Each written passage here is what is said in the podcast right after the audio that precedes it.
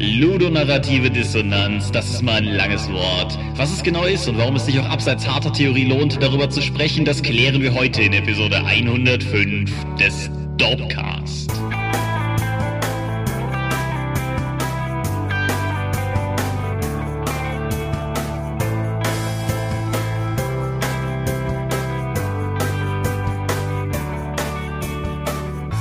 Hi und herzlich willkommen zur Episode 105 des Dorpcast. Einmal mehr haben wir uns hier versammelt, um über Dinge zu reden, die mit Rollenspielen zu tun haben. Und wenn ich wir sage, dann meine ich zum einen dich. Michael Skorpio-Mingers, guten Abend. Und zum anderen mich, Thomas Michalski.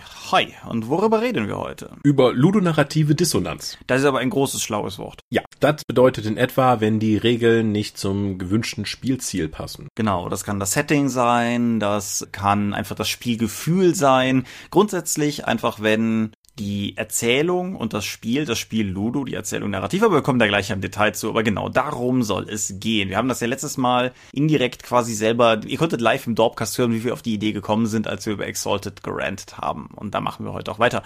Aber bevor wir dazu kommen, haben wir ein riesiges Bündel Themen vor dem Thema mitgebracht, die wir durchjagen müssen, bevor wir die Medienschau angehen können. Fangen wir vorne an. Wir beide haben uns letztes Wochenende erst noch gesehen. Genau, auf der RatCon in Limburg, der Ulysses Hausmesse. Dieses Jahr mal um lockere 40% in Sachen Besucherzahlen gestiegen gegenüber letztem Jahr. Ja. Was sich unter anderem daran äußerte, dass die für die RatCon geplanten RatCon-exklusiven W6 mit der Ratte drauf Samstagmittag ausverkauft waren. Samstagmittag war ebenfalls keine Kaffeeflat mehr verfügbar, weil einfach die Becher ausgegangen sind. Und insgesamt die Workshop-Räume sind halt arg an der Grenze des Möglichen angekommen. Ja, sowohl von den Platzkapazitäten als auch von den Sauerstoffkapazitäten her. Das war letztes Jahr bereits ein Problem, aber dieses Jahr wurde es nicht besser. Ja, aber wenn man mal von einem Mangel von Kaffeeflats und Sauerstoff absieht, muss ich sagen, ich hatte eine fantastische RatCon. Ja, es war sehr spaßig. Die Leute da hatten durchgängig gute Laune. Ja. Also wir scheinen die irgendwie abgeholt zu haben mit unserem Programm und mit den Sachen, die wir da vor Ort gemacht haben. Es haben mich 4 Leute um Selfies mit mir gebeten.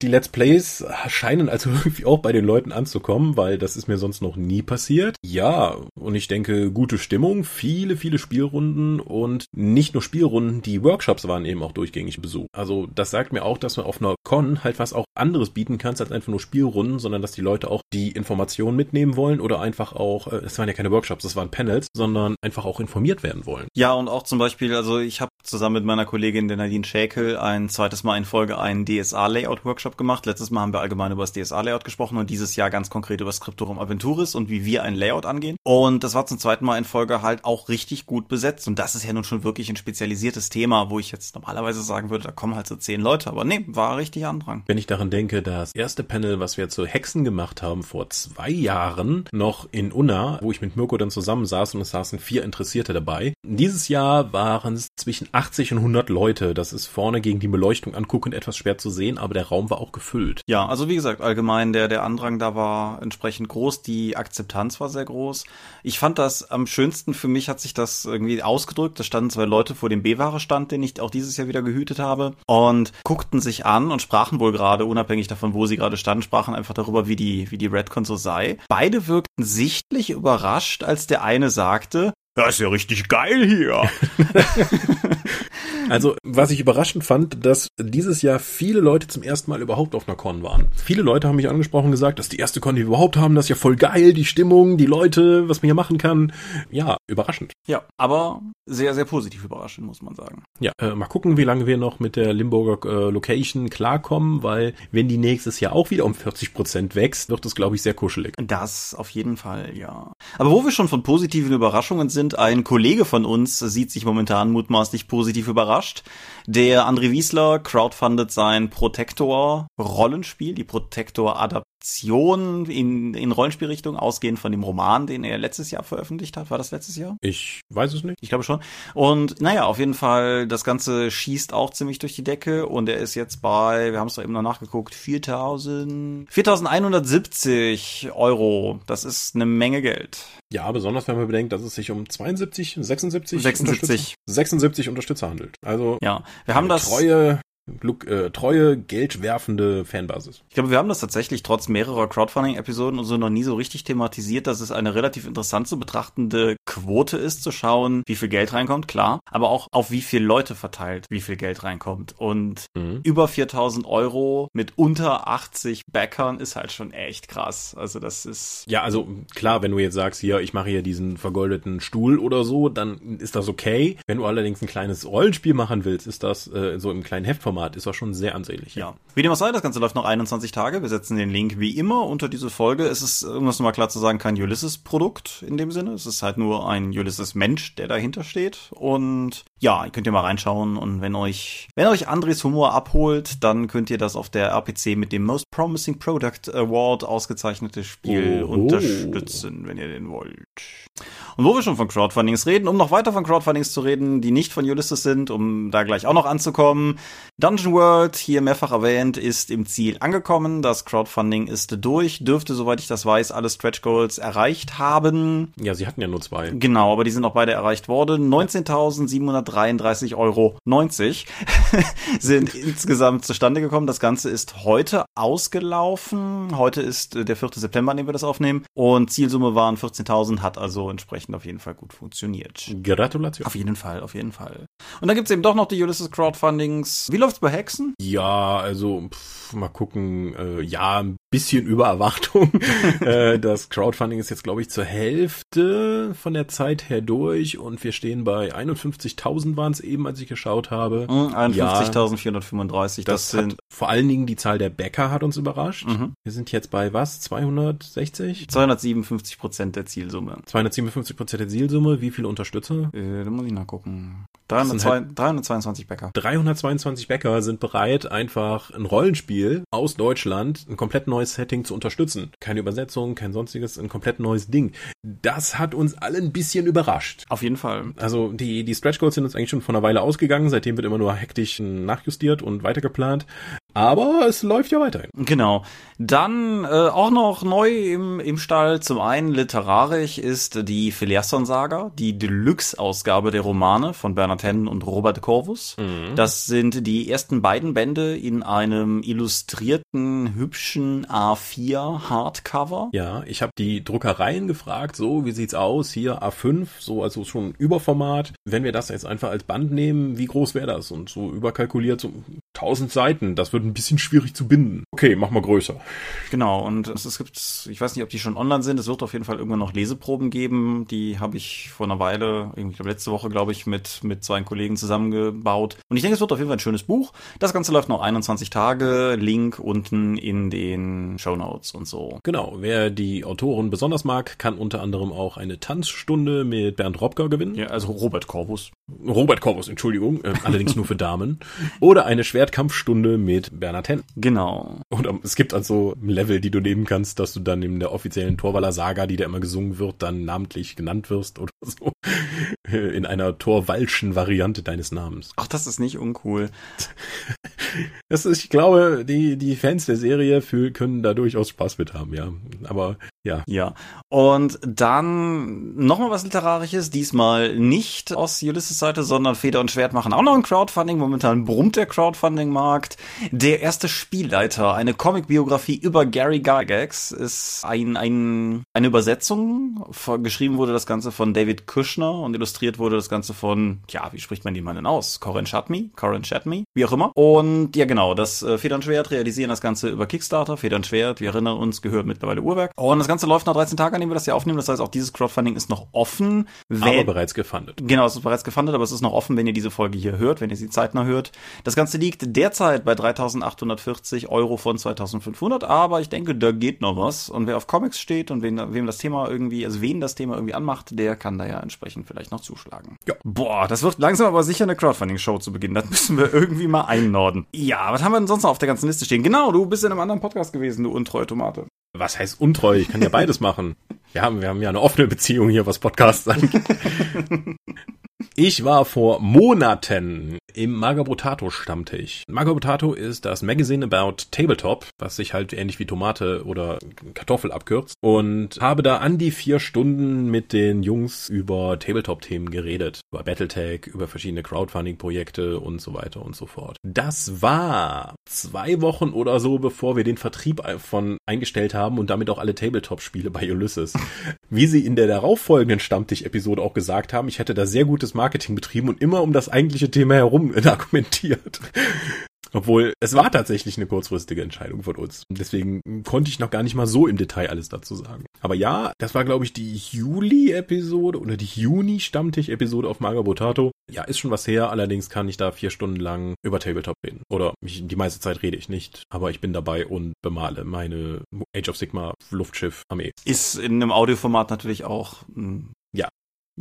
So, nochmal Ulysses, das Wrath and Glory, Warhammer 40k Info-Heft, was auf der GenCon verteilt wurde und was einige Glückliche in Papierform auch auf der RatCon noch haben, abgreifen können, ist auf Drive-Thru zu haben. Das ist das Warhammer-Ding, was ich gelayoutet habe, von dem ich letztes Mal so geschwärmt habe. Wer sich das Ganze also anschauen will, ich setze einen Link hier drunter, kann man, wie gesagt, kostenlos runterladen, nur einen Drive-Thru-Account braucht man. Ja, wobei das ist halt sehr, was sind eigentlich unsere Ziele für das Spiel? Also gibt's jetzt kaum konkrete Informationen drin. Genau, es ist kein Schnellstarter, das habe ich auch auf der RatCon Leuten, die gefragt haben, immer gesagt, es ist kein Schnellstarter, es ist mehr so eine Art Meta-Infobroschüre, was das Projekt Wrath and Glory insgesamt ist. Ich mag sowas. Ich kann mir durchaus gut vorstellen, dass der eine oder andere das auch mag. Und ja, es ist halt ein schönes Artwork drin und so. Also ich denke, runterladen und einfach mal durchblättern kann nicht schaden. Achso, Starfinder, das Promo-Heft Erster Kontakt ist auch online jetzt bei Drive-Thru für kostenlos. Ja. So viel. Ja, dann noch nicht online, aber hoffentlich diesen Monat und auch Drive-Thru. Ihr Name ist Mensch, das ist ein W6-Freunde-Abenteuer. Wir haben hier mehrfach drüber gesprochen. Wird als Pay What You Want erscheinen. Alles, was darüber reinkommt, werden wir spenden. Und wem wir es spenden, entscheiden wir mit euch gemeinsam in der Jahresendumfrage und den folgenden Jahresendumfragen. Und der neue Infostand, den wir da haben, ist, wir versuchen es, wie gesagt, diesen Monat fertig zu kriegen. Und heute, eben, kurz bevor wir hier aufgenommen haben, habe ich E-Mails abgerufen. Und Jakob, unser Coverzeichner, hat das uns auch kostenlos gespendete Cover für den Download fertig. Und ich finde es ultra cool. Ich habe es dir schon geschickt. Was meinst du? Ich finde es sehr entschlossen. Ja. Das passt gut zum Thema. Genau. Ich finde auch, gerade die ansonsten auch eher so ein bisschen knuffig-dödelig guckenden 1-6-Freunde in dem Fall. Es geht ja um Flüchtlinge und Leute, die was gegen Flüchtlinge haben. Und gegen Letztere dürfen auch die 1-6-Freunde entschlossen gucken, finde ich. Genau. Da kann man einfach mal mit gerechtem Zorn die Fäuste ballen, wenn es um die blöden Rassisten geht. Genau. Keine Rassisten gibt's in Hilde und die Glocken der Amazonen, dem wundervollen Amazonenfilm, an dem wir jetzt 6 oder 7 Jahre gearbeitet haben. 6 oder 7 Jahre Arbeit destilliert runter auf 40 Minuten Film. Geht heute, wenn ihr das hört, nicht wenn wir das aufnehmen, wenn ihr das hört, an diesem Sonntag geht der Film online, kostenlos für alle zu gucken, auf YouTube. Wer da mehr wissen will, kann da einfach mal auf iFilariaFilm.com vorbeigucken. Ja, für diejenigen, die das Ganze schon verfolgen, das ist eine neue URL, das ist nämlich auch eine neue Webseite, weil wir passend zum Erscheinen von Hilde auch eine neue Seite launchen. Da sind dann all unsere derzeit online zugänglichen Filme zu haben mit Fotos und allem drum und dran. Und da werden wir auch entsprechend das Projekt Xoro 2 dann weiter verfolgen, was wir ja sozusagen jetzt in Folge starten. Xoro 2, du erinnerst dich, da spielst du die Hauptrolle. Ja, ich habe heute wieder mit dem Training angefangen. Hervorragend. Bin nur noch 25 Kilo von dem eigentlichen Ziel. Aber du hast ja auch noch bis nächstes Frühjahr Zeit. War es Frühjahr, nicht Sommer? Ja, so irgendwie so. Wir nehmen alles mit, was wir kriegen können, an gutem Wetter. Okay. So, und ein letztes habe ich noch. Dann fangen wir aber auch, das ist gewissermaßen schon eine sanfte Überleitung in Richtung Medien. Mystics of Mana ist ja, habe ich mir sagen lassen, manche Leute haben den Eindruck, ist sehr stark geprägt worden von zum Beispiel Secret of Mana, diesem Super Nintendo-Spiel. Wirklich? Ja, nicht nur, dass Secret of Mana auf dem SNES Classic Mini drauf sein wird, das keiner kriegt, weil es ja auch schon überall ausverkauft ist, bevor es erschienen ist. Aber es gibt noch eine Neuigkeit in Sachen Secret of Mana. Genau, Sony hat sich, oder es wird über Sony-Konsolen und über Steam auf dem PC ein Remake mit 3D-Grafik und Sprachausgabe erscheinen. Das ist interessant. Mich als Fan der alten Reihe holt das aber tatsächlich nicht so ab, wie ich zuerst gedacht habe. Ja, bei mir ist es vor allen Dingen die Grafik. Ich weiß nicht, wie ich den Grafikstil beschreiben will. Es erinnert mich an alte Square Enix-Spiele, aber eben nicht 16-Bit-Pixel-Optik alt, sondern eher so die Zeit eben aus, Final Fantasy 7 oder so herum. Es ist ein Chibi-Stil, aber es ist ein sehr grob polygoniger Chibi-Stil. Bei allem, was bis jetzt online erschienen ist, gibt es 0 Gesichtsanimationen in irgendeiner Form. Also es ist jetzt nicht irgendwie modernisiert, wie sagen wir mal das Final Fantasy 7 Remake, was ja irgendwann erscheinen soll oder so. Es ist halt jetzt eine 3D-Grafik, aber es ist keine gute 3D-Grafik. Und das ist halt ein seltsamer Ansatz für ein Retro-Spiel. Auch, ich bin mir nicht sicher, ob die Sprachausgabe nicht irgendwas wegnimmt. Und ich brauche natürlich den blöden Humor der deutschen Nintendo-Spiele von damals, der in der Originalversion vermutlich nicht so drin ist. Ich weiß es nicht. Oh nee, das ist der nicht. Ich habe das mal ein Stückchen weit auf Englisch gespielt und es ist einfach nicht dasselbe, wenn die Goblins, die dich im Topf schmoren, nicht mit die Lindenstraße fängt gleich an, aus dem Bild laufen und ähnliches. Das ist einfach, ich denke auch nicht, dass wir diese Übersetzung kriegen werden. Ich nehme mal an, da sitzt Nintendo drauf, aber ich weiß es nicht. Wie dem auch sei, ich verlinke den Trailer auch mal unter dieser Episode. Ich bin bis jetzt auch eher unterwältigt. Auf der anderen Seite weiß ich halt auch tatsächlich nicht, ob es sich gelohnt hätte, aus Square Enix Sicht da jetzt irgendwie mit wirklich schweren Geschossen drauf zu schießen. Ich hätte mir ehrlich gesagt eher gewünscht, sie würden ein 2D-Remastertes davon machen. Mhm. Wir haben auch im Vorfeld ja noch von Turtles in Time gesprochen. Reshelled hieß, meine ich, das Remake auf Xbox 360 und PS3, das glaube ich auch gar nicht mehr zu haben ist. Das war halt ein Remake von Turtles in Time. Das hat zum einen deshalb damals enttäuscht, weil es nicht auf der Super Nintendo-Version, sondern auf dem Arcade-Automaten basierte, was bedeutete, dass effektiv aus unserer Sicht Level fehlten. Und was ich eigentlich noch schlimmer fand, das Gameplay war halt einfach nicht gleich. Die 3D-Grafik führt einfach dazu, dass es sich anders steuert, als es das ein 2D-Spiel tun würde. Und ich bin mir noch nicht sicher, ob mich das bei Secret of Mana glücklich machen wird, aber nichtsdestotrotz sei auf jeden Fall darauf verwiesen, dass das kommt. Ist ja zumindest schön, dass in der Marke irgendwie noch Leben steckt. Und wer weiß, vielleicht, wenn es sich gut genug verkauft, vielleicht gibt es ja auch mal ein neues oder so. Wer weiß. Puh, ich glaube, das war's. Ja, hat ja nur eine Viertelstunde gedauert. Ja. Apropos Medien. Ja, apropos Medien. Fängst du an, fange ich an? Ich fange mal an. Okay. Ich habe mal wieder die Xbox Live Gold Spiele genutzt und Lego Piraten der Karibik durchgespielt.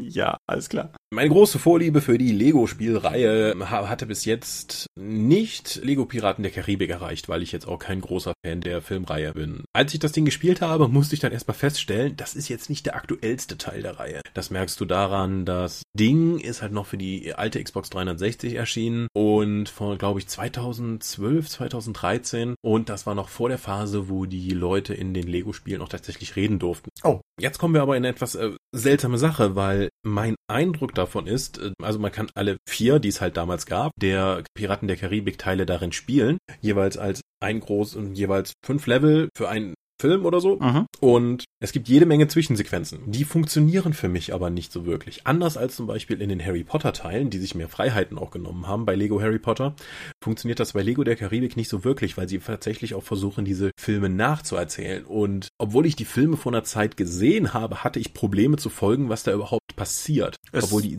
sehr viele, ich meine, das passiert auch in den Filmen. Ich wollte gerade sagen, es ist auch bei den, also bei gerade Teil 2 und 3 ist es teilweise auch nicht ganz einfach zu folgen, was gerade passiert. Mhm. Und Teil 5. Gerade am Ende von Teil 3, bevor da irgendwie dieser große Strudel beginnt und Leute spontan die Seiten wechseln, das haben sie in Lego Piraten dann einfach so gemacht, dass die Leute sich einfach gegenüberstehen und Strohhalme ziehen, wer dann irgendwie jetzt an welcher Seite weiterläuft. Das fand ich immer passend geregelt. Ansonsten ist das eher auch spielerisch eher so mittel. Ja, Lego Piraten der Karibik ist, glaube ich, nicht einer meiner Top-Lego-Titel, eben weil er jetzt auch schon sowas älter ist und sich die Reihe auch weiterentwickelt und auch verbessert hat, wie ich finde, in den letzten Jahren. Lego der Piraten der Karibik hängt dann noch ein ganzes Stück hinterher. Ich habe es auch nicht komplett, ich habe zwar alle Level durchgespielt, aber ich habe mir es dann nicht gegeben, alle Level nochmal im freien Spielmodus durchzuspielen, um irgendwie noch geheime Bereiche zu erkennen oder sonst und goldene Steine zu sammeln und was ich sonst mit allen Lego-Spielen mache, weil mir einfach die Motivation dafür fehlte. Ungewöhnlich bei den Lego-Spielen, weil man da eher leicht die 100% Achievements bekommen kann,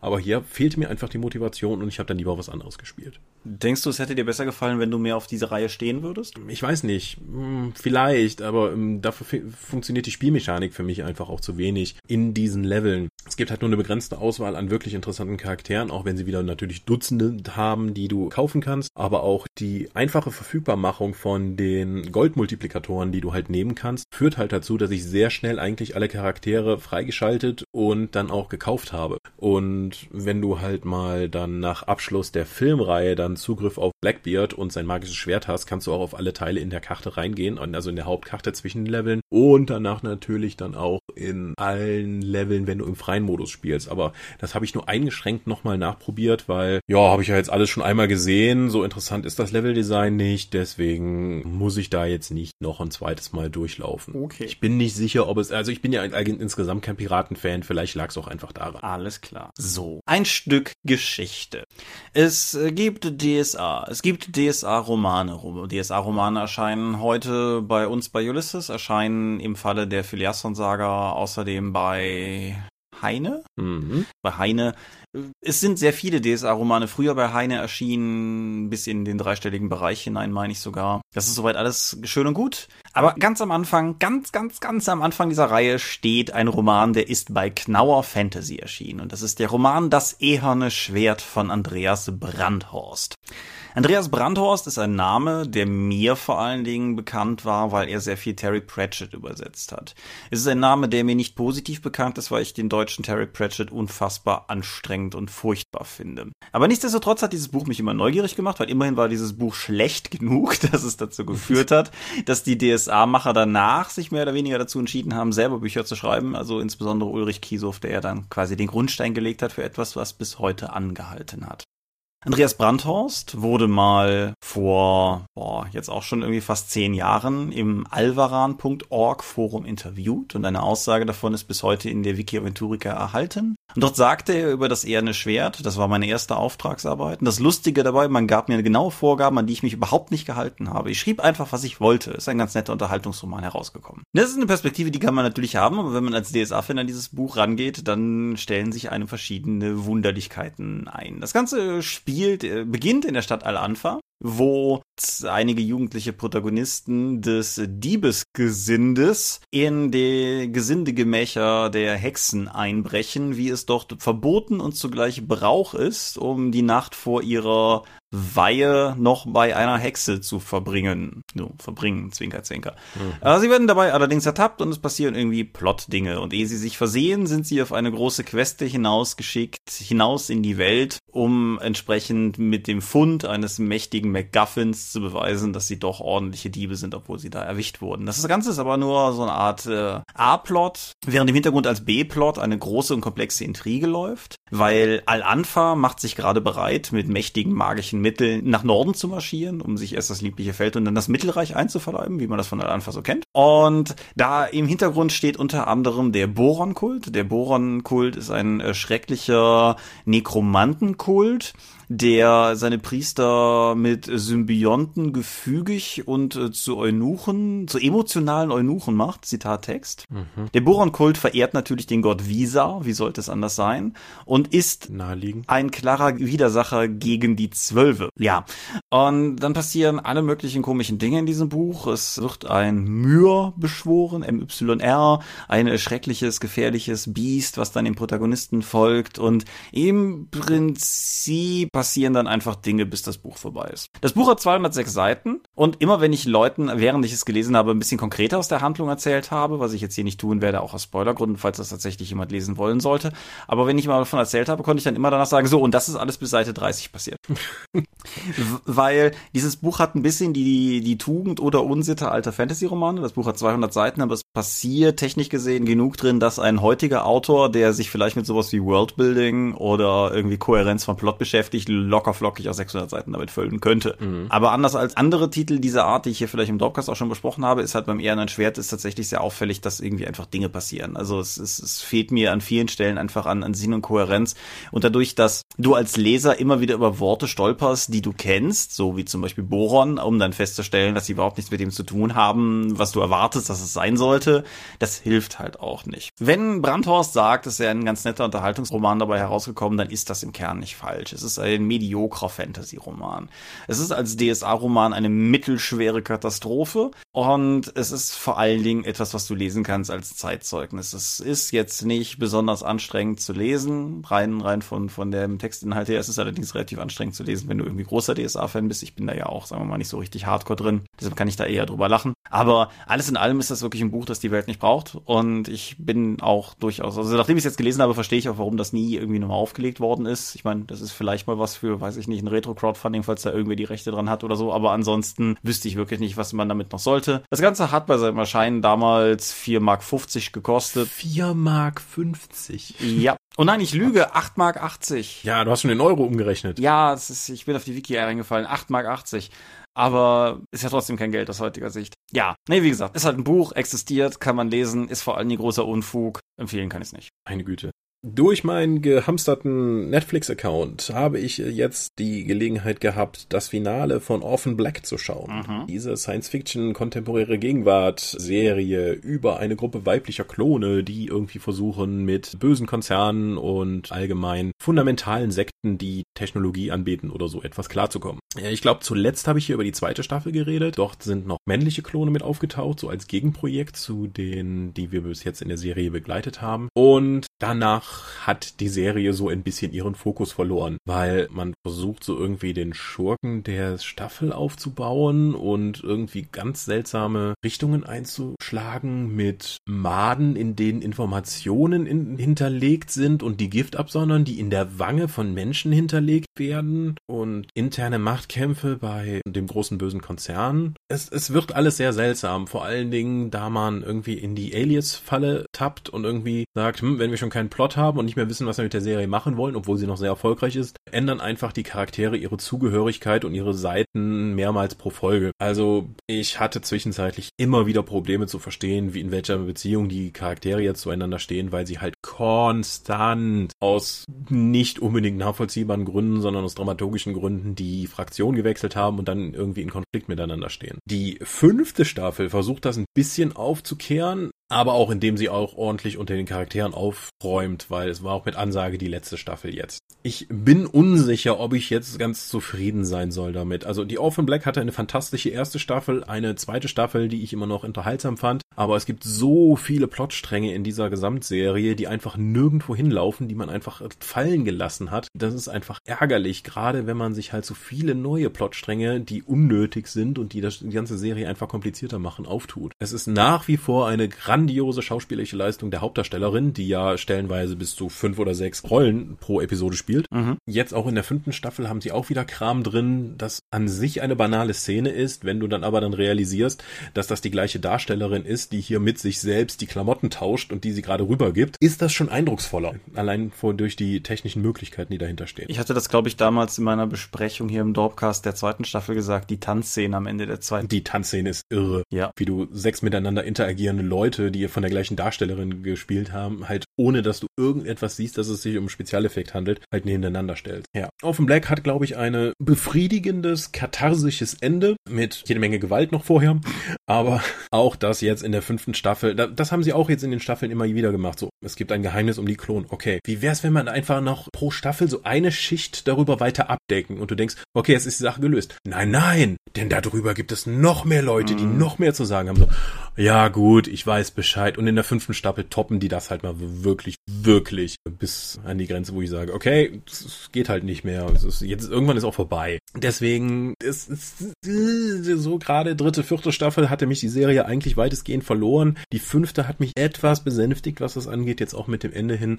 Aber leider, sie ist zu lange gelaufen, meines Erachtens nach. Die Kerngeschichte ist relativ schnell erzählt gewesen. Ich hätte das lieber kurz abgeschlossen gehabt und dafür dann ein tolles Erlebnis gehabt, anstatt diese ganzen Larifari-Staffeln noch dazwischen zu haben. Das ist ganz spannend. Ich habe die 1. und 2. Staffel total gerne gesehen und obwohl ich ja über Netflix Zugriff auf alle habe, habe ich bis jetzt einfach noch nicht den Antrieb gehabt, weiterzugucken. Mhm. Irgendwie ist es nach 2 Staffeln eigentlich auch gut gewesen. Die Geschichte ist erzählt. Ja. Also, ja. Und die eigentliche Kerngeschichte wird in den nächsten Staffeln auch nur noch nicht mehr wirklich weitergeführt. Deswegen, die haben sich halt was Neues gesucht, was aus meiner Sicht keine so gute Idee war. Also, Orphan Black sollte man auf jeden Fall die 1. Staffel schauen. Danach sollte man sich halt ein bisschen reinschauen und dann überlegen, ob man weitermachen möchte, aus meiner Sicht. Ja, ich würde zu den ersten 2 raten, aber ansonsten soweit teile ich das dann auch, ja. So, die Zeit ist fortgeschritten, darum mache ich es kurz. Ich habe gestern Abend noch einen Film geschaut und zwar im Englischen heißt das Ganze The Man from Uncle und auf Deutsch heißt es Codename Uncle. Es ist die Neuinterpretation von der Serie, die, glaube ich, bei uns früher Solo für Uncle hieß. Kann das sein? Das klingt so, als wäre es vor meiner Zeit gewesen. Oh ja, das war vor unserer Allerzeit. Das Ganze war eine 60er-Jahre-Agentenserie, die damals von MGM produziert worden ist und die auf Deutsch Solo für Onkel hieß. Jawohl.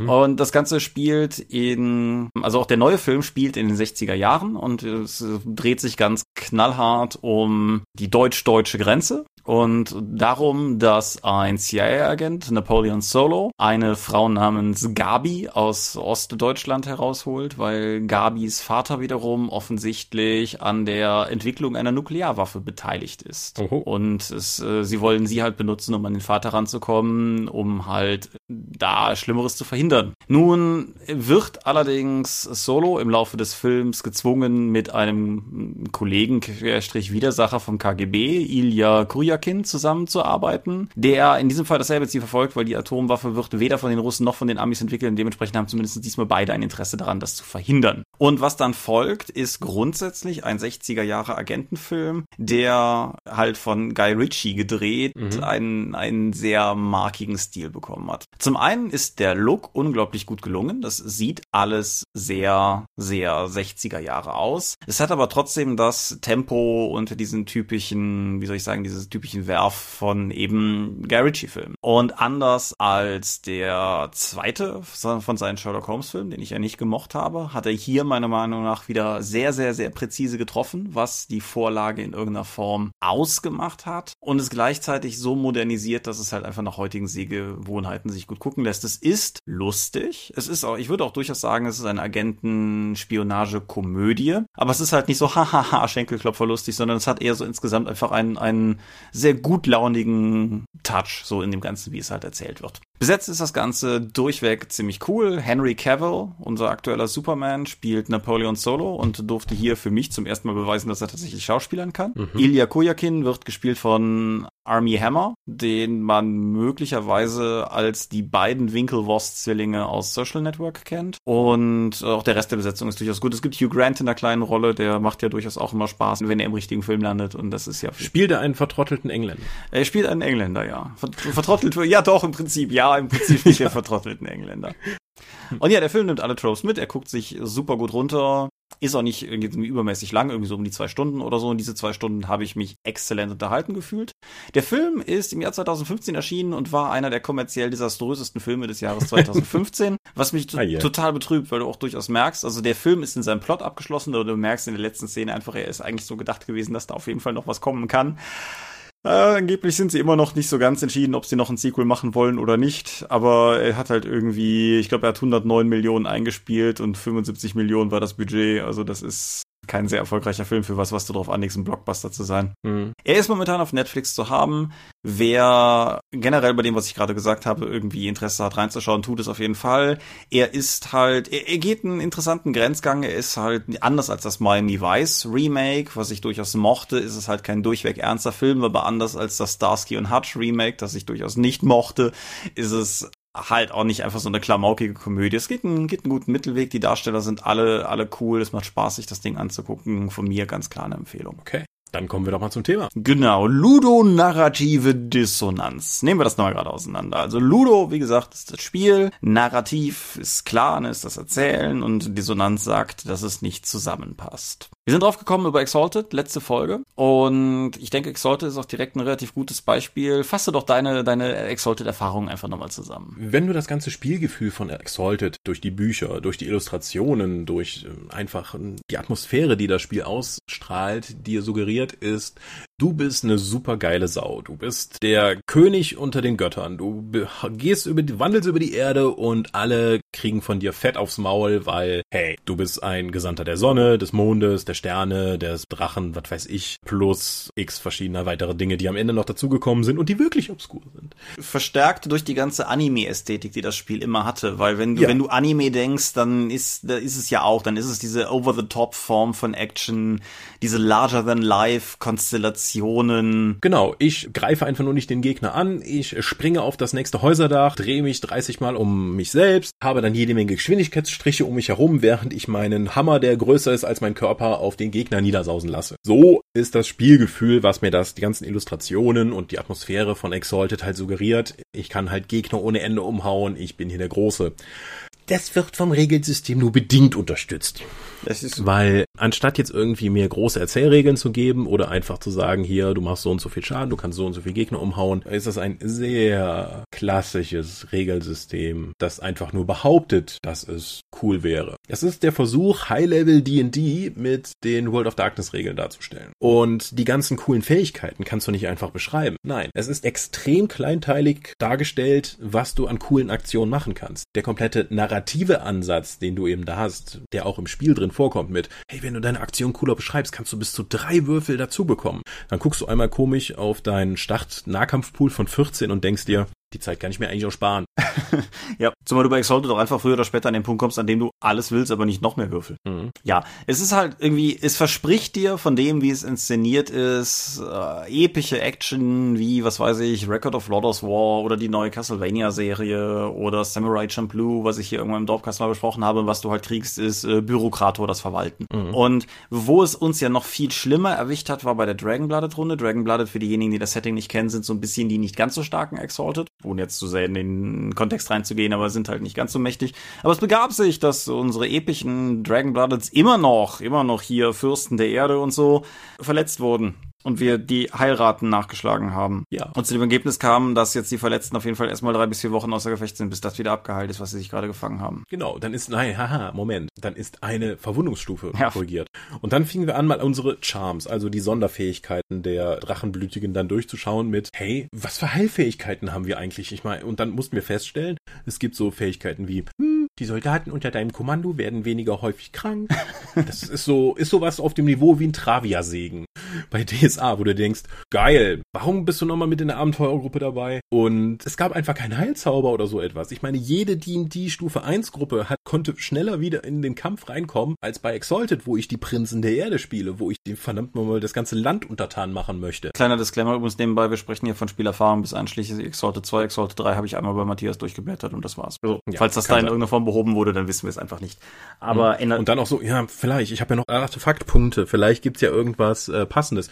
Heiltränke sind super teuer in dem Setting. Ja, also insgesamt einfach kann man sagen, unsere Erfahrung war dahingehend sehr inkompatibel mit dem, was das Spiel uns effektiv da bieten wollte und geboten hat. Aber Exalted ist halt auch nur eines von verschiedenen Beispielen. Wir haben im Vorfeld mal überlegt, was es noch für Beispiele gibt und da, was mir zum Beispiel auch einfällt, als eines, was wir hier im Dropcast auch schon mal erwähnt haben, auf einer ganz anderen Ebene ist Vampire, weil bei Vampire ist es im Kern genau andersrum. Bei Vampire, diese Bestie in mir, die ich kaum kontrollieren kann, dieser Durst nach Blut, der mich immer wieder antreibt und dass ich, egal was ich tue, doch letztendlich immer wieder damit konfrontiert werde, dass ich kein Mensch mehr bin, sondern dass ein Tier in mir schlummert. Und außerdem kann ich Leute in Brand stecken, Kraft meiner Gedanken. Mhm. Und das ist halt einfach, Vampire sollten düstere, getriebene Wesen sein, so ein bisschen wie Interview mit dem Vampir oder so, das vielleicht suggeriert, aber effektiv sind es Superhelden. Ja, es ist effektiv Shadowrun mit Superhelden. Also mit noch stärkeren Charakteren, die noch Superkräfte haben. Als wäre jeder ein Key-Adept wäre, aber mit geileren Fähigkeiten. Genau, und das ist halt genauso eine Dissonanz, weil du das Setting dir suggeriert, dass die Tatsache, dass du ein Vampir bist, etwas mit Schwermut genommen werden sollte. Zumindest, sagen wir mal, in der Mehrheit der Fälle. Es gibt mit Sicherheit Vampire, die das gerne in ihren Zustand entgegennehmen, aber ne, du weißt, was ich meine. Aber dann letztendlich ist es halt einfach so, dass wenn du mal ehrlich gesagt drauf guckst, okay, du kannst halt nie wieder in die Sonne, das ist ja ärgerlich, aber effektiv kriegst du relativ gut was raus dafür, dass du in Kauf nimmst, dass du jetzt Vampir bist. Es gibt da einen sehr passenden Daylor-Cartoon, der auch schon Hömmele Jahre alt ist, wo Kain halt einen Stein oben hochhebt und Abel liegt unten so, nein Kain, du darfst mich nicht töten, ansonsten wirst du unsterblich und musst bis zum Ende deiner Existenz Jungfrauen das Blut aussaugen, während du Superkräfte hast. Ach so. Ja, das fasst es in etwa zusammen, was Vampire für mich. So wie Vampire ich mir vorstelle, müsste das eigentlich ein totales Junkie-Spiel sein, wo die Spielercharaktere halt immer dagegen ankämpfen müssen, ob die jetzt ihren Blutpool benutzen, um irgendwelche Boni für irgendetwas zu bekommen, dadurch aber wieder der Hunger steigt und sie sich wieder auf jeden Fall, um überhaupt keine abgewrackten Penner sein zu müssen, dieses Blutes bedienen müssen, um dann zwangsläufig sich irgendwo wieder aufzutanken, was dann wieder für Drama sprechen würde. Aber nein, effektiv ist das ein romantisch verklärtes Superheldenspiel. Genau. Und dann vielleicht noch so als drittes Beispiel, dann gehen wir das Ganze mal vielleicht mit etwas mehr analytischem Blick an, aber ein drittes Beispiel, um aufzugreifen, was du hast, eben Travia-Segen gesagt, oder? Travia, ne? Hast du. Und wer mal Gewalt noch DSA 4 gespielt hat, wird vielleicht zu ähnlichen Erkenntnissen gekommen sein. Das ist jetzt eine Aussage, wo wahrscheinlich wieder Leute auf die Palme gehen und mir sagen, dass DSA 4 viel besser ist, als ich das jetzt klingen lasse. Aber effektiv kannst du als Geweihter nichts. Gar nichts. Ist klar, es gibt Ausnahmen. So, wenn du ein Core-Geweihter bist, dann kannst du vermutlich ziemlich gut kämpfen für eine begrenzte Zeit. Ja, geschenkt. Aber wir hatten so viele Situationen, wo mein Hisinde-Drakoniter so irgendwie, hey, komm, wir brauchen dringend irgendwas. Hast du nicht noch irgendwie eine Liturgie, die du jetzt wirken kannst? Und dann kann ich halt so Sachen sagen wie, ja, ich kann euch sagen, was für Sterne am Himmel stehen, obwohl es bewölkt ist. Und nicht nur, dass vieles von dem verhältnismäßig nutzlos ist, zumindest aus Sicht eines Abenteureralltags. Das ist ja auch noch so eine Sache. So, ja klar, du kannst ans Geweihter Kinder taufen und kannst da Karma reinjagen. Cool. Ja, die Travia-Geweihten können irgendwie das Feld abschreiten. Dann wächst das Getreide da bis zu 30% schneller. Buja. So.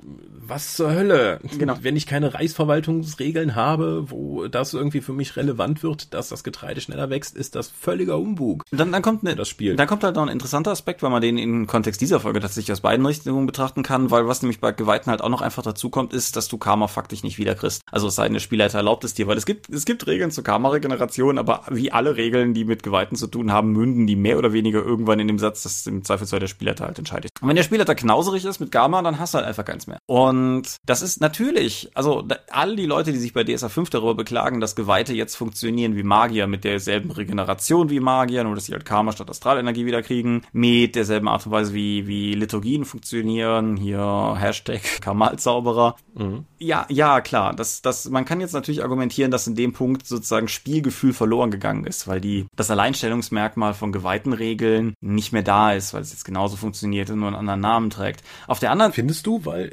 Ich würde nämlich genau gegenteilig argumentieren. Ich finde nicht, weil jetzt vielleicht ist das, was du jetzt auch sagen wollen würdest, ansonsten ergänze. Was für mich nämlich viel schwerer wiegt, ist, es gibt keinen Grund, weshalb ich glauben soll, dass Geweihte es bis heute geschafft haben, Aventurien gegen Dämonen und Ähnliches zu schützen. Ja, verflucht nochmal. Wenn ich nach den DSA 4 Regeln gehe, gibt es absolut keinen fucking Grund, in Aventurien den 12-Göttern zu folgen, weil die können nix, weil es ist absolut nachvollziehbar, dass es dann so etwas wie die Schattenlande gibt, wo die Leute Dämonenbeschwörungen halt praktizieren und den bösen, großen Dämonen folgen, weil deren Anhänger kriegen konkrete, gute Fähigkeiten, die man für irgendwas einsetzen kann. Wohingegen die Geweihten eben nur Quatsch kriegen.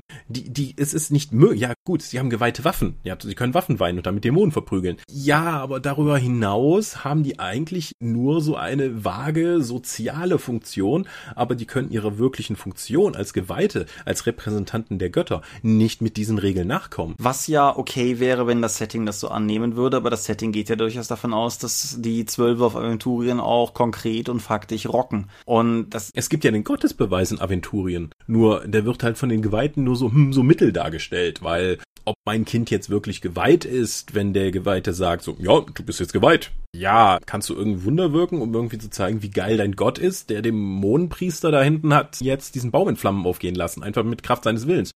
Ich komme in 2 Monaten wieder, dann wirst du sehen, dass deine Tomatenstaude größer ist als alle anderen. Dann gibt es natürlich noch das dazu führende Gegenargument, dass die Dämonenleute natürlich langfristig ihre Seele aufs Spiel setzen, aber jeder, der mir ernsthaft sagt, dass Leute das nicht tun würden, weil es irgendwann nach ihrem Tod ihre Seele gefährdet, soll mir erklären, warum in unserer realen Welt Leute, die eigentlich keinen Zucker mehr essen sollten, trotzdem weiter Zucker essen, warum Leute, denen der Arzt sagt, sie müssen dringend Sport treiben, sonst sterben sie, keinen Sport treiben und so weiter. Leute sind nicht klug, Leute mögen Instant Gratifications und Dämonen bieten die und die Zwölfe nur sehr bedingt. Und das ist halt für mich auch einfach so ein anhaltendes Problem. Ich weiß auch von anderen Runden, dass die darüber gestolpert sind, gerade wenn man die 7 Gezeichneten zum Beispiel spielt, bei denen dieser Konflikt ja auch sehr zentral in der Mitte steht und du dich halt einfach objektiv irgendwann fragen musst, warum du eigentlich auf der Seite der Loser stehst. Ja. Und ja, all diesen Fällen in verschiedenen Facetten gemein ist halt, dass es hinten und vorne irgendwie nicht so richtig zusammenpasst, was die Regeln sagen im Vergleich zu dem, was das Setting sagt.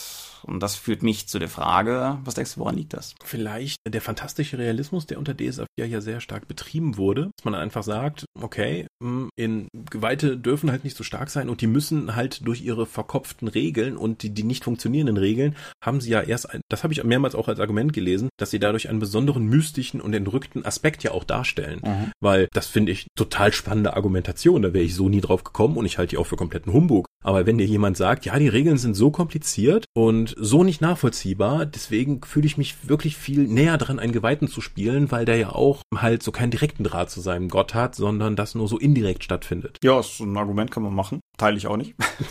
Also ich denke, es gibt verschiedene Varianten, wie du zu dieser Dissonanz allgemein kommen kannst. Eines, ich denke, dass es bei DSA durchaus ein Faktor ist, wenn du vielleicht sogar am Anfang ein Konzept hast, was halbwegs irgendwie zusammengeht, aber dann halt die Entwicklung von Regeln und die Entwicklung von Setting einfach nicht Hand in Hand passieren. Das, also ich glaube halt einfach nicht, dass jemand, der als die DSA-4-Regeln gemacht wurden, ganz konträr zu diesem Argument, glaube ich halt einfach nicht, dass die Leute die Regeln für das Setting designt haben. Genauso wie bei Exalted man halt ja klar das Storytelling, wie auch immer System genommen hat und dafür verwendet hat, aber es ist ja nicht dafür gemacht worden. Mhm. Das wird sehr schnell sehr deutlich, weil das World of Darkness System, meiner Erfahrung nach, funktioniert das ganze Konstrukt mit menschlichen Charakteren noch ganz gut, so mit einem Würfelpool bis 10. Darüber hinaus bricht das System aber relativ schnell zusammen. Auch wenn du so etwas hast wie ein Willenskraftpunkt, ist für mich eine total wichtige Ressource, denn er gibt mir 3 Zusatzwürfel. Mhm. Das sind im Schnitt ein weiterer Erfolg. Bei Exalted ist das völlig irrelevant, aber trotzdem ist das immer noch drin. Das heißt, das ganze Regelkonstrukt dahinter wird ausgehoben und ich habe keine Motivation mehr, das zu benutzen, weil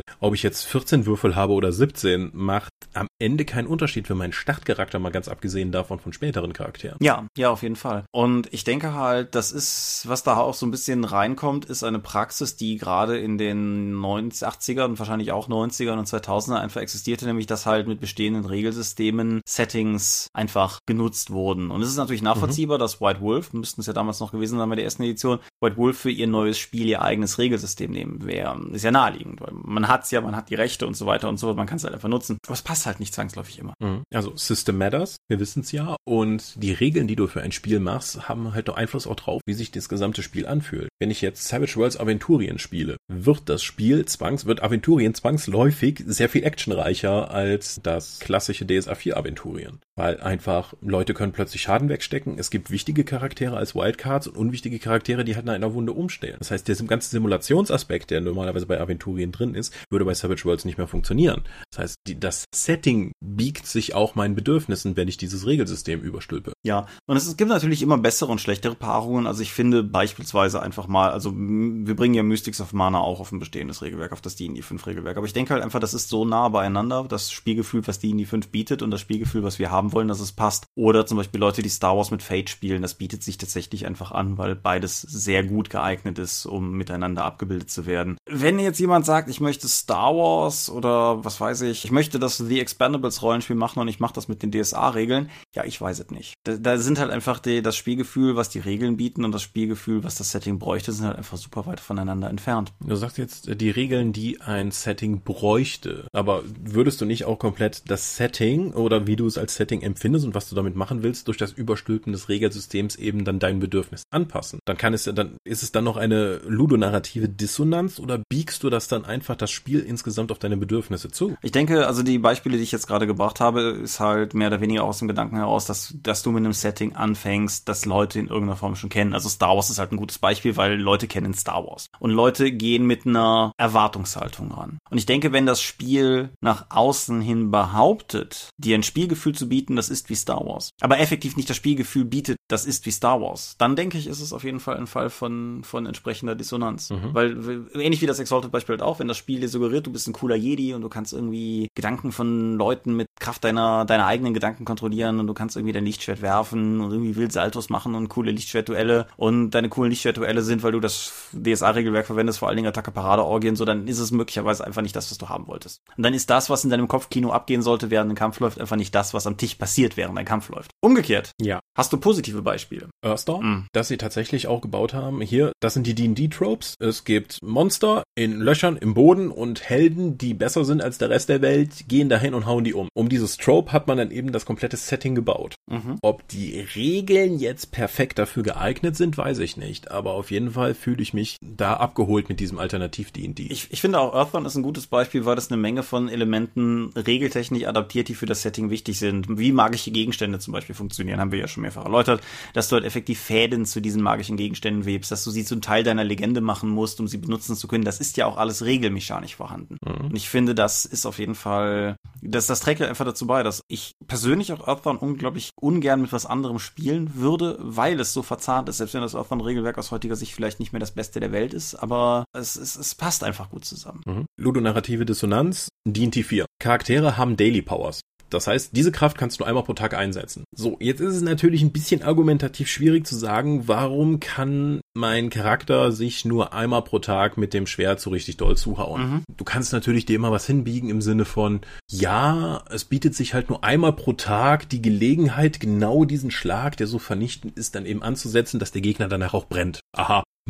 Das ist natürlich, da steht die Mechanik der Narration, ja, wenn es dir sehr wichtig ist, dass es eine stimmungsvolle Welt ist, steht das ein bisschen im Weg. Ich denke, die Zauberer waren da schon immer von betroffen, weil das System des Memorierens ist eines, das man zwar immer mal wieder versucht hat, in-time, in-game zu erklären, aber was halt auch immer sehr schwierig ist zu erklären, finde ich. Genau, aber nichtsdestotrotz, trotz diesem Bruch, den ich bei dem Magiesystem eben empfinde, dass man das vorbereiten muss und dann verschwindet der Zauber aus deinem Kopf, was sehr wahnsinnig ist, dass das über alle D&D-Settings und bis heute über 30 Jahre beibehalten wurde. Mhm. Obwohl es ja eigentlich aus meiner Sicht auch wieder so eine Dissonanz darstellt. Weil das ist ganz klar eine Spielmechanik, die aber allerdings ins Setting gepresst wird, ohne dass es aus meiner Sicht wirklich passt. Ja, das ist richtig. Ich finde da vor allen Dingen interessant, dass es eine ist, die von der auch immer versucht wurde, sie ins Setting zu pressen. Ich erinnere mich an Dragonlance-Romane, in denen Magier erklärt haben, dass sie jetzt irgendwie, also in denen halt einfach erklärt wurde, wie genau das, was du gerade beschrieben hast, funktioniert, dass sie Zauber wirken und dass sie dann aus ihrem Kopf verschwinden, dass sie im Prinzip sich neu einprägen müssen, um sie neu wirken zu können. Es käme ja kein DSA-Roman auf die Idee, mit Astralpunkten zu argumentieren zum Beispiel. Bei D&D sah man sich aber offensichtlich genötigt, diesen Aspekt tatsächlich in die Narration reinzuziehen, anstatt ihn einfach totzuschweigen, was man ja auch könnte. Ja, aber dann hast du ja wieder eine Dissonanz, ja, in dem nämlich das, was in dem Spiel passiert, nicht zu dem passt, was du im Setting eigentlich machst. Ja, genau. Und deshalb, ich finde es halt einfach interessant, weil ich glaube, ein anderes schönes, positives Beispiel, wie man sowas realisieren könnte, finde ich, ist Shadowrun. Mhm. Shadowrun, wo einfach Zauber den Magier auslaugen und Erschöpfung erzeugen und effektiv ist der Schaden, den du auch durch Zauber reinbekommst, vergleichbar mit einfach anderem Erschöpfungsschaden, den du halt bekommen kannst. Du kannst einfach ohnmächtig werden. Genau, du kannst dich halt verausgaben. Und das finde ich halt auch, da finde ich es halt auch schön, weil du immer noch eine Ressourcenbegrenzung hast, aber die auch, finde ich, sehr gut sich ins Setting integriert und auch etwas ist, was du völlig problemlos, sagen wir mal zum Beispiel in der Erzählung präsentieren könntest. So, wenn der Magier viele Feuerbälle wirft, dann kostet ihm das viel Kraft und irgendwann ist er einfach erschöpft. Mhm. Wohingegen ein anderer Aspekt von Shadowrun ja eigentlich regeltechnisch nie wirklich umgesetzt wurde, nämlich die Essenz. Essenz ist einfach nur eine Ressource, ein Wert, der immer niedriger wird, je mehr du die reinpackst, aber die Konsequenzen, die immer in dem Setting erklärt werden, nämlich mit Gefühlskälte, du kannst nicht mehr mit anderen Leuten umgehen, du kriegst keine Charisma-Mali dadurch, wenn du Essenz verlierst. Ja, das Einzige, wo es sich halt bemerkbar macht, ist sozusagen als Kontereffekt zu magischen Dingen, weil es magische Dinge gibt, die durch deine Essenz gehemmt werden können, wenn die niedrig ist. Ja, aber ich finde, dieser soziale Aspekt der Cyberware eben dazu führt, dass du entmenschlicht wirst, ist bis jetzt niemals umgesetzt worden, bis du halt irgendwann zum Cyberzombie in den negative Essenzbereich kommst und effektiv nur noch durch Magie in einem Untot-Zustand gehalten wirst. Ja. Und noch ein Positivbeispiel, The One Ring, der eine Ring auf Deutsch. Mhm. Ein Setting oder vielmehr ein Buch, das sich in seinen Regeln so sicher ist, die Vorlage abzubilden, dass tatsächlich im Regelbuch der Hobbit aufgeschlüsselt wird nach dem System, wie The One Ring halt gespielt wird. Zur Erklärung, The One Ring gliedert sich immer abwechselnd in zwei verschiedene Phasen, nämlich in der einen Phase, die ich mal als das klassische Rollenspiel, so der Spielleiter beschreibt und die Helden reagieren. Und das Ganze wird immer abgelöst durch so eine Ruhephase, in der die Spieler selber mehr Einfluss drauf haben, zu beschreiben, wie sie diese Ruhephase verbringen. Und im One-Ring-Regelwerk ist eine komplette Aufschlüsselung vom Hobbit drin, der genau nach diesem Schema dir erläutert, wie der Hobbit funktionieren würde, wenn es ein Rollenspiel wäre. Und das finde ich ist cool. Das ist auf jeden Fall, also es zeigt zumindest, egal wie man das Regelwerk am Ende des Tages finden mag, es zeigt einfach, dass die Macher sich sehr bewusst darum bemüht haben, ein Regelsystem zu generieren, dass das Setting abbildet. Genauso. Ja, da gibt's ja auch die Gruppenressource Hoffnung, die du dann eben benutzen kannst, um deine Würfel zu verbessern oder zu wiederholen. Und das reduziert sich halt nach und nach. Und auch wenn du irgendwie auf schreckliche Dinge triffst, wie verbrannte Dörfer oder ein Offizier der Bösen, der irgendwie völliges Schrecken verbreitet, dann sinkt auch die Hoffnung dadurch. Und das ist ein interessanter Aspekt, weil deswegen funktioniert der eine Ring auch vor allen Dingen als Kampagnensystem, weil diese Ressource sich nicht einfach am Anfang des nächsten Spielabends wieder neu auffüllt, sondern du musst aktiv dafür dafür wieder was tun, um diesen Pool wieder aufzufüllen. Und zwar immer und wieder. Und das wird halt in die nächste Gruppe mit reingenommen. Ich habe einmal einen One-Shot von der eine Ring gespielt und wir haben halt Hoffnung verballert ohne weiteres. Also gäbe es keinen Morgen mehr, weil es gab keinen Morgen mehr, es war ein One-Shot. Wenn ich mir jetzt aber vorstelle, das hätten wir in einer Kampagne gespielt, hätten wir in der nächsten Sitzung spätestens Probleme bekommen, weil einfach unsere Ressource leer gelutscht war. Ja, auch auf anderen Ebenen, was ich zum Beispiel ganz knuffig finde, ist, der eine Ring verwendet einen speziellen W12 mit Zahlen von 1 bis 10 und 2 Sonderzeichen, nämlich dieser Gandalf-Rune und dem Auge Saurons. Und wenn du halt als Spieler würfelst, ist die Gandalf-Rune was Gutes und das Auge Saurons was Schlechtes. Und wenn der Spielleiter für die Widersacher würfelt, dann ist das Auge Saurons was Gutes und die Gandalf-Rune was Schlechtes. Ändert statistisch gar nichts, aber ich finde es einfach ein nettes Detail, um einfach, um selbst den Würfel ein bisschen Teil des Settings zu machen. Hast du noch andere Spiele, wo die Würfel so eingesetzt werden? Oder insgesamt, um die Erzählung zu verstärken. Ich meine, Fate benutzt das ja einfach nur als Zufallsgenerator. Da gibt's ja tatsächlich keine erzählerischen Punkte. Aber auch so etwas wie Warhammer 3 oder das Star Wars Rollenspiel von FFG benutzen ja auch die Würfel, um tatsächlich die Geschichte mitzuerzählen. Ja, wobei mir bei beiden, also ich habe Warhammer 3 nie gespielt und Star Wars halt nur eine von den Beginnerboxen. Ich weiß nicht, wie erfolgreich es daran ist. Also funktioniert das für dich? Ich habe da sehr gute Erfahrungen mitgemacht, weil es immer noch ein crunchy System ist, wo ich mich abgeholt fühle, aber trotzdem kann ich immer noch die Ergebnisse, was damit passiert, ist grundsätzlich klar. Aber ich habe immer noch Interpretationsspielraum, wie sich das im Spiel jetzt auszahlt, weil das passiert. Und wenn ich jetzt halt einmal den Sigma-Kometen gewürfelt habe, ist es halt ein besonders gutes Ergebnis. Dann kann ich immer noch sagen, dass der Gegner gerade stolpert oder dass ich ihn den Schild weggeschlagen habe. Ich kann halt als Spielleiter dann in der Situation auch noch genau reagieren, um eben wirklich ein besonders strahlendes Ergebnis dann dazu zu packen oder ein besonders negatives. Das Beispiel, was ich hier immer gerne bringe, ist, dass du selbst, wenn du keine Erfolge hast, aber irgendwie noch diese Boni-Würfel dazu gewürfelt hast, wo etwas Positives daneben passiert. Du kannst sogar scheitern und du kannst noch Boni dabei haben. Ein Beispiel, das ich dann immer bringe, ist, du fällst in die Fallgrube, du konntest nicht ausweichen, aber unten findest du noch einen Heiltrank. So, das kann ich mit einem normalen Würfelwurf eben nicht darstellen, wo der einfach nur zwischen Erfolg und Misserfolg darstellt. Und deswegen brechen die Würfel, weil jedes Mal, wenn du Würfel benutzt oder in den meisten Fällen bricht dich ja die Spielmechanik aus der Narration raus. Weil plötzlich ist es nicht einfach nur so, wir machen hier gerade irgendwas und erzählen eine Geschichte, sondern plötzlich wird dir dann ab diesem Punkt wieder bewusst, dass du hier ein Spiel spielst. Ich stecke ja sowieso meistens so da drin, dass ich sage, okay, das ist ein Spiel, mir ist diese Situation völlig klar und ich würfel auch gerne. Aber für andere Leute, die vermeiden dann die Mechanik mitzunehmen, weil sie einfach den Erzählkram mitnehmen wollen. Und mein Argument ist dann meistens, du hast einfach das falsche Spiel für deine Bedürfnisse. Ja, ich denke, das kann man so sagen. Mir ging gerade noch ein ganz anderer Gedanke durch den Kopf, um den vielleicht noch ranzuhängen. Und zwar ein klassisches Beispiel im Videospielbereich, was gerne für ludonarrative Dissonanz angeführt wird, ist das erste von den neuen Tomb Raider-Teilen. Also der von vor ein paar Jahren auf der 360 und PS3 erschienene. Weil die Geschichte, wie sie inszeniert wird, dir suggeriert, das ist im Prinzip die Geschichte, wie Lara Croft zu der Abenteurerin wird, die sie später ist. Und gerade so die ersten Momente, in denen Lara gezwungen ist zu töten, das ist ein wildes Tier und das sind dann erste Widersacher, werden sehr krass inszeniert. Einfach auch, um klarzumachen, so, sie hat gerade ein Leben genommen und ihr ist bewusst, dass sie gerade ein Leben genommen hat. Und dann tötest du 300 weitere Banditen bis zum Ende des Spiels. Ja, in der GameStar war tatsächlich letztes Mal ein Artikel über ludonarrative Dissonanz drin und da war das Beispiel drin und auch von Uncharted. Ja. Weil Uncharted ist halt der Happy-Go-Lucky, der sympathische Schlitzohr-Typ, der dann in Zwischensequenzen seine Sprüche drückt. Und im Spiel töte ich Welle um Welle von Gegnern, die einfach in meinen Gehfeuer laufen. Ich bin ein verfluchter Massenmörder und dann zack, wieder eine komplett andere Handlung in den Zwischensequenzen, die mir dann präsentiert wird und ein ganz anderer Charakter, weil der anders mit der Spielwelt interagiert. Der ist halt nicht mehr der liebevolle Versagertyp, sondern einfach ein wahnsinniger Massenmörder, wo sich Leute einfach ständig in seine Waffen werfen. Fallen dir solche Beispiele im Rollenspielbereich ein? Das ist schwieriger, weil es halt so interaktiv ist. Da gibt es weniger von den geskripteten Ereignissen. Wenn geskriptete Ereignisse im Rollenspiel stattfinden, wo du einfach nur als Zuschauer dabei sein kannst, fühlst du dich immer wahnsinnig gegängelt. Ich glaube, das Einzige, was mir in dem Sinne einfällt, was vielleicht einen ähnlichen Nerv trifft, und das ist dann tatsächlich auch was weniger von Rollenspielsystemen herkommt und mehr von Spielrunden her, aber die klassische Shadowrun-Rüstungsspirale. Meine Runner sind von Anfang an abnorm gut ausgerüstet, werden auch mit der Zeit immer besser ausgerüstet, was dazu führt, dass sie normale, der Sicherheitsmann mit dem Schlagstock macht halt nicht mehr viel, wenn der Troll mit der Panther-Sturmkanone durch die Tür kommt. Also ist es mir viel zu oft in Runden passiert, dass du feststellst, dass irgendwann plötzlich die Konzernwachen auch immer dicker gepanzert sind und immer größere Waffen tragen. Was dazu führt, dass die Spieler größere Waffen mitbringen. Was dazu führt, dass die Konzernwachen größere Waffen auffahren und so weiter und so fort. Und an irgendeinem Punkt bist du an so einer Art paramilitärischen Kriegssituation angekommen, die aber die Spielwelt eigentlich nicht honoriert. Deswegen musste ich aufhören, Dark Heresy zu leiten. Meine Spielercharaktere waren am Ende der normalen Entwicklungsphase, also kurz vor dem Ascension-Level, das mit dem Extra-Buch erst dazu kam und halt die hochleveligen Charaktere zeigte. Und effektiv waren einige Charaktere von denen unverwundbar. Ich hätte Gegner auffahren müssen, Gänger, Soldaten oder so etwas, die mit Panzerabwehrgeschützen anrücken, um die überhaupt noch verwunden zu können. Habe ich gesagt, ich kann nicht erklären, warum die Gänger, die jetzt hier rumlaufen, plötzlich einen Melter haben sollen, damit der Tech-Priester auch noch gegebenenfalls verwundet werden könnte.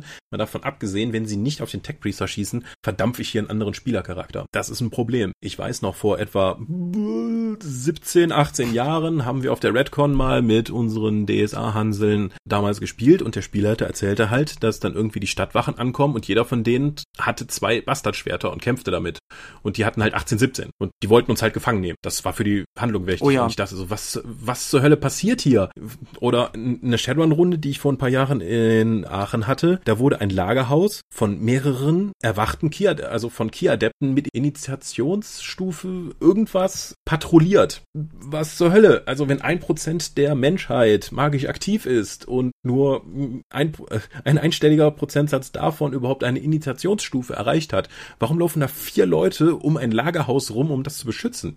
Ja, vom Powerniveau war das vielleicht angemessen, aber es bricht einfach die komplette Spielwelt. Mhm. Deswegen, D&D oder sowas macht das ja einfach besser, indem du dann einfach sagst, ich bin jetzt hier total mächtig, geh doch einfach zu den größeren Gegnern da hinten und kümmere dich um die. Wenn ich an unsere D&D 4-Runde denke, so ab Level 20, da waren wir halt nur noch in anderen Ebenen unterwegs und haben dem König der Efriten mal den Arsch aufgerissen. Oder den Feenkönig in seinem Schloss aus Eis, weil das war einfach passend. So, wir hatten die Fähigkeiten dazu. Warum sollten wir uns dem nicht stellen? Wobei du auch da tatsächlich einen wichtigen Aspekt sagst, weil auch da funktioniert es effektiv nur, wenn du irgendwann Ebenen wechselst oder sowas, weil auch in den vergessenen Reichen oder auf Kryn oder sowas stößt du früher oder später einfach an Grenzen. Wenn du zu weit hochlevelst, dann wird das halt irgendwann einfach absurd. Wenn du anfängst, irgendwie Setting, uralte Drachen zu vermoppen oder so, dann hast du einfach so eine Grenze erreicht. Aber D&D nochmal, du sammelst ja irrsinnige Reichtümer an. Also, wenn du 4 Goblins bei D&D 3 umgehauen hast, hast du mehr Gold bekommen, als ein Bauer in einem Jahr verdienen kann. Mhm. Laut der Verdienstsumme. So. Da ist ja schon mal der erste Bruch, weil die Spielercharaktere einfach auf einem ganz anderen Niveau agieren als der Rest der Spielwelt.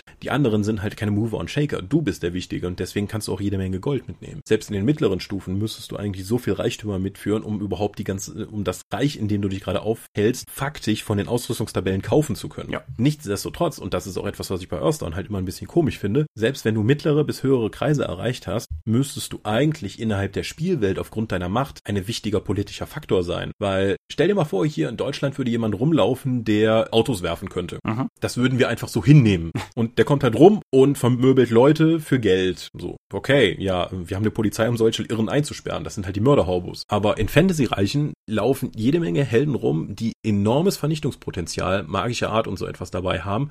Aber das wird einfach akzeptiert. Da redet man einfach nicht drüber. Das ist etwas, was wir, um die Suspension of Disbelief aufrechtzuerhalten zu können, einfach so hinnehmen. Ja, was passiert, wenn du diesen Schritt nicht machst, kannst du bei den Watchmen sehen mit Dr. Manhattan, der halt effektiv genau das ist. Der ist eine übermächtige Entität, die im Prinzip Kraft ihres Willens die Welt vernichten könnte, wenn sie wollte, so ungefähr. Und das ist, glaube ich, eines der wenigen Settings, das diesen Umstand tatsächlich honoriert. Mhm. Aber ja, das ist auf jeden Fall auch ein relevanter Aspekt. In dem alten D&D, im ersten D&D ist man direkt tatsächlich darauf eingegangen, indem man sagt, die Spielercharaktere haben an Macht gewonnen, ihr bekommt ab einem gewissen Level eben die Diebesgilde, den Magierturm, die Festung, um jetzt eben ein Reich zu verwalten, weil ihr seid mächtig, ihr seid Mover und Shaker, die Leute haben das zur Kenntnis genommen, sie versuchen euch effektiv mit diesen Dingen dann Macht zu verleihen, bevor ihr irgendwie sie auf die Idee kommt, ihr eigenes Reich umzuholzen. Mhm. Das ist in späteren verloren gegangen, selbst auch in den Pathfinder Abenteuerpfaden. Das, was du am Ende halt umhaust, sind ja fast gottgleiche Kreaturen. Nichtsdestotrotz hast du keinen Einfluss auf die Spielwelt, sondern bist immer noch der herumziehende Typ mit irrsinnigen Reichtümern und magischen Gegenständen. Ja, effektiv ist das halt auch ein Punkt, ein mechanischer Punkt, auch wenn du das umsetzen wolltest, wie du gerade sagst, wie das früher gemacht wurde, dass die Storylines, die heute Rollenspiele in der Regel erzählen, gar nicht mehr komplett kompatibel sind mit dem Umstand. Mhm, weil ich fange an mit D&D und dann muss ich irgendwann zu Rain switchen, weil ich effektiv jetzt schon eine Organisation verwalte, die immer größer wird, weil es gibt einen Earthstone-Roman, wo tatsächlich einige Helden sich zur Ruhe gesetzt haben und jetzt Händler sind, Bürgermeister und so etwas. Sie haben ihre Disziplin weitestgehend abgelegt, haben aber durch die Reichtümer, die sie geholt haben, halt Einfluss gewonnen, haben andere Positionen übernommen und das, was sie in ihrem Leben tun, hat sich komplett verändert. Wenn die Magerin jetzt sagt, ich stöbere nicht mehr in alten Büchern, sondern das ist für mich jetzt plötzlich relevant, welche Kleidung ich trage, damit ich in den gesellschaftlichen Anlässen überhaupt noch teilnehmen kann. Das Spiel ändert sich halt komplett. Ja. Das ist aber auch durchaus ein Faktor, den du zum Beispiel auch nochmal auf einer anderen Ebene hast, wenn du das Jahr des Feuers spielst, wie wir es hier immer noch tun bei DSA, kriegst du halt auf der einen Seite immer wieder gesagt, wie wichtig du bist. Ne? Du bist irgendwie, ihr seid die Helden von Gareth, ihr habt diese und jene Spoiler erschlagen und das ist alles cool. Und außerdem bist du ein blöder Botenjunge und jetzt geht er mal darüber, macht das Subqueste sowieso. Und das Maß, in dem das Abenteuer hin und her changiert zwischen du bist ein total wichtiger Hoshi und alle schauen zu dir auf und jetzt gehe hin und tue meine Arbeit, ist halt auch so ein Aspekt, wo einfach das, was das Abenteuer vom Gameplay-Verlauf von dir will, eigentlich gar nicht zu dem passt, was das Abenteuer dir zwischenzeitlich manchmal über deinen Charakter in sozialen Dimensionen suggeriert. Mhm.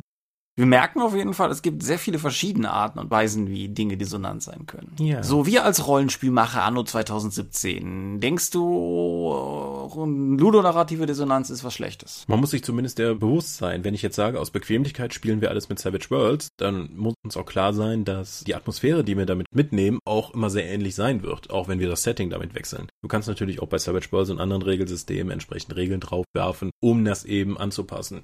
Necropolis 2350 spielt sich anders als ein Pulp-Abenteuer, weil in Necropolis eben andere Regeln auch verwendet werden und du einfach mal richtig der Gearschte bist im Kampf gegen die Untoten. Wohingegen im regulären Fantasy-Setting brätst du die weg. Da haben die Regeln halt auch nochmal gesagt, hier, ich unterstütze die Atmosphäre des Settings mit Bedrohung oder eben Übermächtigkeit besser. Ich finde, das ist etwas, was man tatsächlich, wie wir schon mal hier gesagt haben, System Matters, das System ist relevant und die Geschichte, die du erzählen solltest, sollte auch zu den Regeln passen, die du benutzt. Das sollte man sich sehr gut im Vorfeld überlegen, welche Geschichte man erzählen möchte. Wenn ich jetzt die Superheldengeschichte mit ich laufe hier durch den Dungeon mit DSA spielen möchte, halte ich nicht für das beste System dafür, weil einfach die ganzen restlichen Mechaniken dafür nur bedingt geeignet sind. Da sind die D&D und Derivate besser für. Aber auch jetzt zu sagen, ich benutze D&D 4, um hier meinen Hof Intrigenabenteuer zu machen. Ja, kannst du tun, aber 90% des Spiels drehen sich darum, Leuten die Axt ins Gesicht zu drücken und in Flammen aufgehen zu lassen. Deswegen ist das vielleicht nicht das Passende, was du benutzen möchtest. Weil wenn du einen Hammer hast, fangen alle Probleme an, wie Nägel auszusehen. Ja, völlig korrekt. Und halt, es gibt halt 27.000 Ebenen, auf denen du das Ganze irgendwie betrachten kannst. Wenn du ein Spiel wie die 1-6 Freunde oder My Little Pony als Setting hast, dann solltest du vielleicht keine Regeln zum Sterben von Leuten einbauen. Haben wir ja, glaube ich, letztes Mal hier noch gestreift. Und umgekehrt, wenn du halt ein Setting wie Mystics of Mana hast, das war ja für uns beide immer so eine Grundlage, dann musst du technisch in der Lage sein zu grinden, weil das Sammeln von Punkten zum Verbessern des Charakters einfach essentiell Teil des Spielgefühls ist, was wir abbilden wollen. Und ja, es wäre im Kern auch, glaube ich, mein Fazit einfach. Wer selber Spiele macht oder wer einfach nur drüber nachdenkt, sein Lieblingssetting demnächst mit seinem Lieblingsregelwerk abzubilden, denkt ein bisschen drüber nach, ob es passt und wenn nicht, was ihr ändern müsstet, damit es das tut. Mhm. Und System Matters gilt in beide Richtungen. Das heißt, es muss ein Regelsystem sein, was die Spielwelt abbildet, aber es muss gleichzeitig auch immer noch ein Regelsystem sein, das Spaß macht zu spielen. Das darf man umgekehrt dann halt auch nicht vergessen. Wenn du das perfekte Regelsystem gemacht hast, das irgendwie diesen und jenen Aspekt einfach essentiell gut und detailliert abbildet, aber gleichzeitig aber ein solches Maß an Aufwand produziert, dass die Leute keinen Bock haben, diese Regeln zu verwenden, dann ist es halt auch nicht gut. Wenn ein Rollenspiel eben sagt, das soll für Einsteiger geeignet sein und eigentlich Vorbereitung in 10 Minuten ermöglichen, um dann eben direkt losspielen zu können, dann schmeißt dir halt jemand die DSA-4-Regeln auf die Füße und sagt, hier, stell dir mal einen Magier. Das passt halt nicht. Ja, und wenn du ein Horror-Rollenspiel machst, dann wird es mit Sicherheit Situationen geben, in denen Leute vor anderen Dingen weglaufen. Das gehört zum Horrorgenre dazu. Ich habe trotzdem die Obsession von Horror-Rollenspielen mit Verfolgungsjagdregeln bis heute nicht verstanden. Ja, auch noch eine Erfahrung aus All Flesh Must Be Eaten. Wenn ihr ein Horror-Rollenspiel macht, achtet drauf, dass nicht jeder das Talent eiserne Wille oder stählerne Nerven oder so etwas von Anfang an nehmen kann, um dann den kompletten Horroraspekt rauszunehmen, weil man einfach schon so abgehärtet ist. Ja. Von Anfang an. Bei Dark Heresy haben meine Spieler sich das hart erarbeitet mit Wahnsinnspunkten oder selbst Angst zu verursachen, weil sie so grässliche Assassinen waren, dass sie eben die meisten Angstsachen ignorieren konnten nach mehreren Jahren Spiel. Yay. Ja, in anderen Settings wären das die Bösen gewesen. Nun denn, es ist der Punkt, an dem ich sagen würde, bringt eure Beispiele raus. Habt ihr Spiele, bei denen es überhaupt nicht zusammenpasst, dann rund ab damit in die Kommentare. Habt ihr Spiele, bei denen es gut zusammenpasst, dann ab damit in die Kommentare. Habt ihr Spiele, bei denen es nicht zusammenpasst, aber ihr trotzdem gerne spielt, ab damit in die Kommentare und so weiter, ihr wisst schon. Also es interessiert mich tatsächlich. Also wir haben ja jetzt allerhand Beispiele genannt, ziemlich viele sogar, glaube ich. Und ich bin trotzdem auch immer begierig auf Spiele zu stoßen, die es gut oder schlecht machen. The One Ring ist tatsächlich ein Spiel, das ich vor allen Dingen gelesen habe, weil so viele gelobt haben von der Regelintegration her. Und ich muss sagen, zu Recht. Okay, gut, ich bin gespannt. Dann Sermon mal los. Jo, wir sind die Dorp. Uns gibt es online unter www.die-dorp.de. Ihr könnt uns folgen per RSS-Feed oder via spellbox.de. Ihr könnt uns abonnieren via iTunes. Wir freuen uns über gute Bewertungen. Wenn man kurz bei Google+, bei Facebook, bei YouTube und bei Twitter @die-dorp geht in den Tom. Sehen wollte, geht an mich. Sehen wollte ist der Name meines Blogs und meines Instagram-Accounts, die Drakon, die kleine sympathische Perversion in der Eifel. drakon.de ist die Adresse. 13. bis 15. April ist das Datum und wir sind ein Patreon-finanziertes Webseitenprodukt und wer uns unterstützen möchte, kann das unter patreon.com/die-dorp tun. Gut, wir hören uns in 2 Wochen wieder. Bis dann. Bis dahin, viel Spaß bei allen Spielen, die ihr spielt. Adieu und ciao, ciao.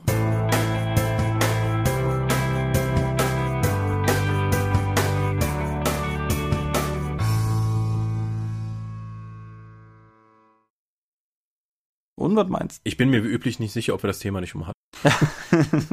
Ich glaube, wir haben viele Aspekte auf jeden Fall schon mal gestreift. War das jetzt wirklich ludonarrative Dissonanz oder haben wir uns so sehr in anderen Randbereichen verloren? Das ist eine gute und berechtigte Frage. Ich werde diesen Teil, den wir gerade reden, auf jeden Fall am Ende der Folge dran ist, dann können uns Leute ja mal darauf hinweisen. Ich denke, wir haben es schon gestreift. Das ist halt auch ein unglaublich breites Thema, wenn man es so sehr nicht absteckt, wie wir es nicht, wir hätten es mehr abstecken. Satz. Einmal mit Profis. Ja, auf jeden Fall.